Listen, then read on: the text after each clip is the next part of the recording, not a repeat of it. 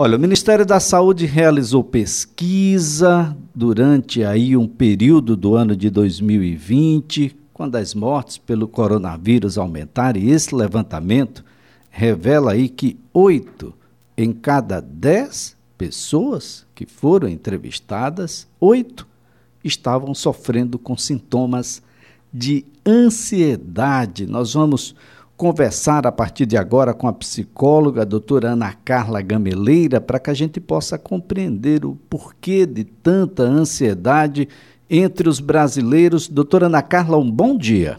Sim, esses dados nos assustam bastante, né? Visto que o número de sintomas de ansiedade aumentaram muito nesse período da pandemia. Agora, doutora, para a gente prosseguir, vamos entender o, o que significa ansiedade para a psicologia. Isso. A ansiedade, na verdade, ela é uma emoção que ela nos protege, né? A ansiedade e o medo, eles andam até de mãos dadas e não são emoções necessariamente ruins. São emoções que servem para nos proteger de algum perigo iminente. Então, se a gente for pensar aí ao longo do nosso desenvolvimento, desde os homens das cavernas até hoje, sentir essas emoções, elas vão nos, nos preparar para enfrentar algum perigo. O problema mesmo é quando essas emoções acabam sendo desencadeadas de forma não é desnecessária, mas quando situações que não seriam para gerar medo geram medo. E é isso que tem acontecido bastante com essa esse período do coronavírus, né? O medo da iminente contaminação. Então, mesmo que eu não esteja aqui em um ambiente que possa é, necessariamente me contaminar, gera um medo excessivo. Então, esse medo excessivo é o que nos preocupa e que acaba entrando aí muito é, na escala de fobias, né? Do medo excessivo da contaminação. Eu acho que a gente tem percebido muito isso nos últimos tempos. Bem, doutora, nós temos aí uma situação do cuidado da saúde física mas os desafios que foram impostos aí pelo isolamento social, pelas emoções das vidas perdidas, a falta de esperança, a uma névoa muito grande sobre o futuro, ah, talvez e finalmente faça com que o país se volte para uma saúde que não é menos saúde que a outra e tem uma relação direta para com tudo da vida, que é a saúde mental, emocional, doutora.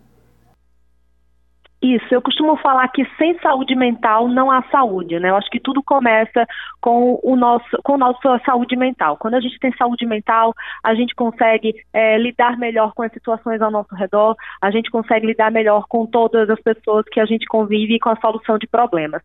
É, a questão do, da pandemia, ela tirou todo mundo da sua faixa de normalidade, das suas rotinas e tirar um pouquinho, né, desse, desse de tudo que você está acostumado a fazer, acaba gerando muito muito medo, acaba gerando muita insegurança, e daí que surgem muitos sintomas ansiosos, de estar em uma posição diferente do que estamos acostumados a viver, além né, dessa iminência de contaminação com o vírus que pode ser letal, né? Perder parentes, pessoas queridas e ver esses números aumentando cada vez mais é, nas mídias. Então, é natural que a gente sinta ansiedade, mas um fenômeno que a gente vem percebendo é, nos últimos tempos é um fenômeno chamado de coronofobia. E aí a gente pode pensar pensar que essa coronafobia seria uma fobia excessiva do medo de se contaminar, mesmo quando não tem é, situações iminentes da contaminação. Isso também nos, nos preocupa. Mas, de modo geral, sintomas de ansiedade e depressão aumentaram muito nas demandas psicológicas. Eu acredito que nunca a psicologia foi tão procurada como no momento atual, para qualquer faixa etária. Então, as pessoas têm procurado muito a ajuda psicológica para poder enfrentar essas situações que estamos vivenciando atualmente.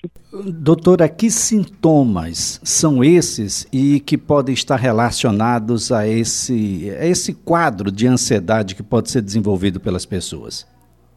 Ah, sintomas como. Vai variar de acordo com cada pessoa, né? Mas é muito comum, às vezes, taquicardia, então, é, a dificuldade para respirar, e às vezes são até sintomas comuns do coronavírus, como essa dificuldade de respiração pode ser também um sintoma de ansiedade. Então, a gente também vê pacientes que às vezes estão até desenvolvendo alguns sintomas que são similares ao coronavírus de cunho emocional, né? Desse medo tudo de que, do que temos vivenciado. Mas é, esses pensamentos né, frequentes que deixam mais ansioso, insônia, é, dificuldade nas relações, às vezes até uma agressividade, uma irritabilidade pode aparecer também. Ah, é, mãos suadas. Então, são sintomas comuns de ansiedade principalmente essa preocupação excessiva. Eu acho que se a gente fosse pensar em um sintoma que é muito comum, é a preocupação excessiva e esses pensamentos que acabam paralisando as pessoas.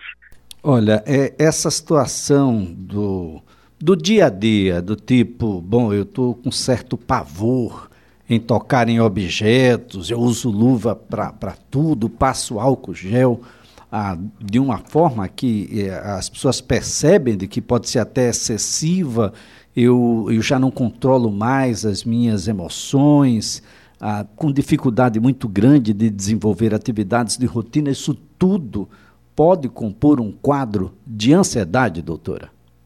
Isso, isso tudo pode compor esse quadro que eu falei um pouco antes, que é chamado de coronofobia, né? Um termo novo, que corono vem exatamente dessa palavra do coronavírus, e fobia seria já essa associação com um quadro mais patológico, porque as fobias em geral são quadros de medos irracionais frente a algum objeto temido, por exemplo, uma fobia cachorro, uma fobia elevador. Então a gente sabe que alguns pacientes acabam se paralisando frente a esses estímulos.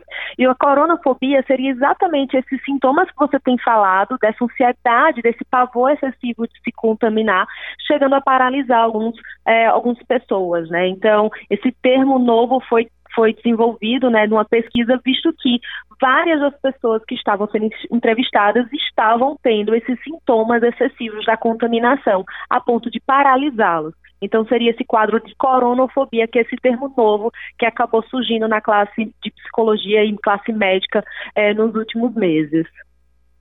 Agora, doutora, é apenas a ansiedade ou tem depressão nessa discussão também?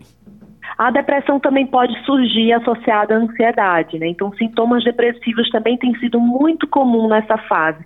Então, a grande maioria da população tem tido muitas dificuldades de lidar, não só com as perdas é, de algum parente, de alguma questão assim, mas as perdas que, próprio, que o próprio período da pandemia, do isolamento social acabou trazendo. Algumas pessoas tiveram perdas financeiras, perdas de investimento, mudança na vida. Então, eu acho que a pandemia veio para mexer com todo mundo e vários pacientes têm tido também também sintomas depressivos, né, não só de ansiedade. Então, aquela tristeza mais recorrente, aquela dificuldade, às vezes, até de levantar da cama, aquela dificuldade relacional, aquela dificuldade de enfrentar os problemas do dia a dia, aqueles pensamentos, muitas vezes, relacionados à tristeza, à morte.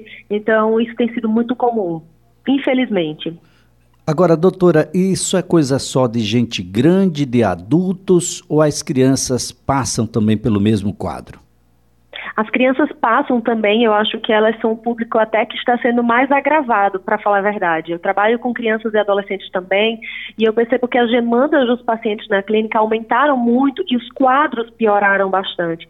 Eu acho que as crianças e os adolescentes são os mais prejudicados, porque os adultos ainda têm certo discernimento, né, para lidar com algumas situações, e as crianças são muito mais imaturas, e para elas tem sido muito difícil esse período de aulas online, de falta do relacionamento com os amigos. Eu acredito que o período do isolamento tem sido de grande perdas para os pacientes, crianças e adolescentes, para as crianças de forma geral, para a população, que estão perdendo essa fase do desenvolvimento tão necessária que é a relacional, que é o estímulo na escola. Então, eu acho que agora, com esse retorno da escola também, vai ser que, que eles estão, né, metade online, metade presencial, também já ajuda bastante, porque eu acredito que é uma geração que vem sendo prejudicada por conta do período do isolamento. A gente, eu me preocupo muito como é que vai ser essa geração a longo prazo, com tanto excesso de tecnologia e com tantas perdas é, tão necessárias para o desenvolvimento deles. Agora, doutora Ana Carla, o que fazer? Quem apresenta quadros como aqueles que nós já nos referimos aqui, qual é o caminho que pode seguir? Eu acho que é sempre importante pensar em buscar ajuda quando não está dando conta, quando percebe que algum parente ou alguma pessoa que você se relaciona está precisando de ajuda, procurar serviços psicológicos, se for necessário também encaminhamentos psiquiátricos, então procurar os serviços de saúde mental, eu acho que é uma fase muito importante. É, além dos serviços de psicólogos, né, que podem ser atendidos nas clínicas, também existem as clínicas escolas nas faculdades para a população mais carente. Também existem alguns, alguns serviços né, que podem ter esse atendimento ao público, porque eu acho que é um período que não importa a classe social, acho que está todo mundo precisando muito de auxílio psicológico, né, de, de profissionais de saúde mental. Então, é não ter vergonha, é buscar quebrar aqueles tabus antigos que existiam acerca da saúde mental, porque, eu repito, sem saúde mental não há saúde. A saúde mental, ela acaba determinando muito de como vai ser a nossa saúde física, de como a gente vai cuidar do nosso corpo, da nossa vida e das nossas relações, que é o mais importante. E se reflete no físico, né, doutora? Tem muita gente aí sentindo dores em determinadas regiões, dores de cabeça, dores musculares, inclusive, dores na coluna, não consegue dormir, etc. Mas ele não sofreu nenhum acidente, nenhum tombo, não bateu em absolutamente nada, não teve qualquer ato que viesse a, a, a, provocar feridas no seu corpo, mas continua sentindo dores. Isso pode ser um reflexo do emocional, doutora? Com certeza. Hoje a gente já tem pesquisas que mostram o poder também dessa, dessa de tudo isso que a gente pensa, que a gente sente se refletindo em nosso corpo, né? Então essa somatização é bastante comum e a gente precisa ficar atento, porque o nosso pensamento, nossas emoções refletem totalmente no nosso corpo.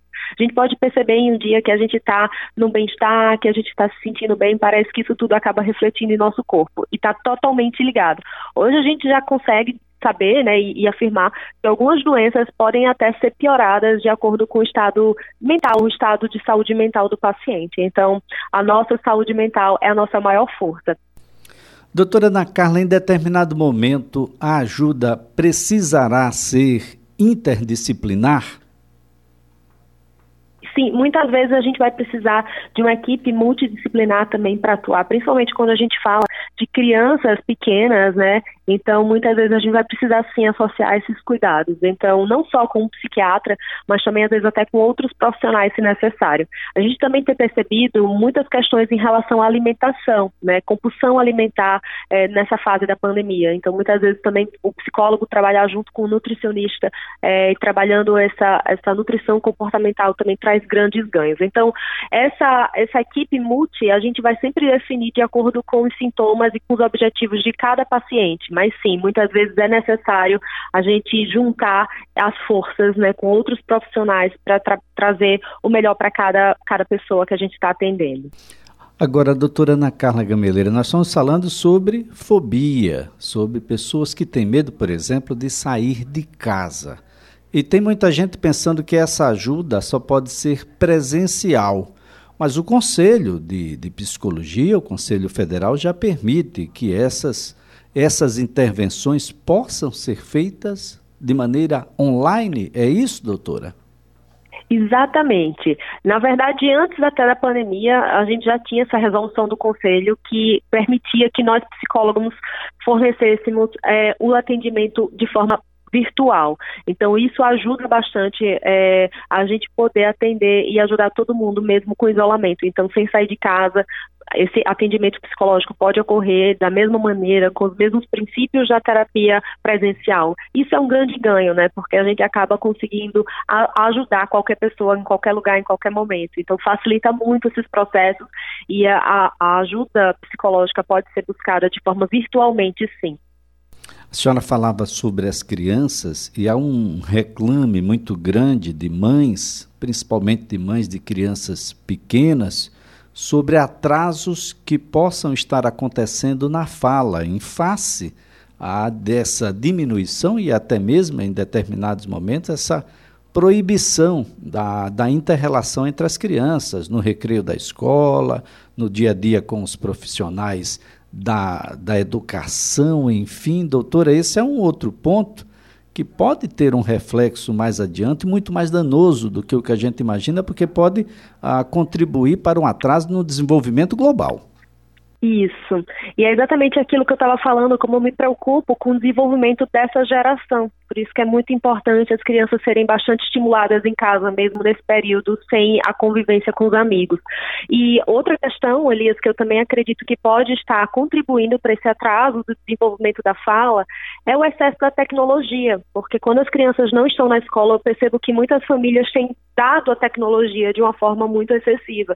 E também existem pesquisas hoje que mostram que crianças que têm o excesso de tecnologia podem também ter atraso no desenvolvimento da, da fala. Então, o excesso de telas, como tablets, celulares, televisão, pode auxiliar nesse atraso aí, é, comprometer esse, essa fala e atrasar a fala das crianças. Então, estar em casa também ainda tem essa, né? O excesso de tecnologia também não é um bom, não é um bom estímulo para essas crianças, que pode prejudicar ainda mais o desenvolvimento dessa fala e, como você falou, até trazer algum atraso mais para frente em outras questões. Então, é, estando em casa, é importante entreter essas crianças de forma diferente, que não seja só tecnologia.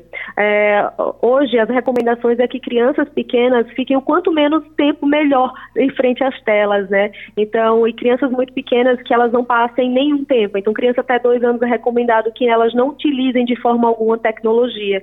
Então, é, a gente precisa também unir forças para pensar que alternativa a gente pode ter em casa se não pode ter a tecnologia em excesso, né? Por isso também que é tão importante que as crianças estejam na escola, convivendo com os amiguinhos, porque o excesso de tecnologia não faz bem nem para nós adultos, muito menos para as crianças.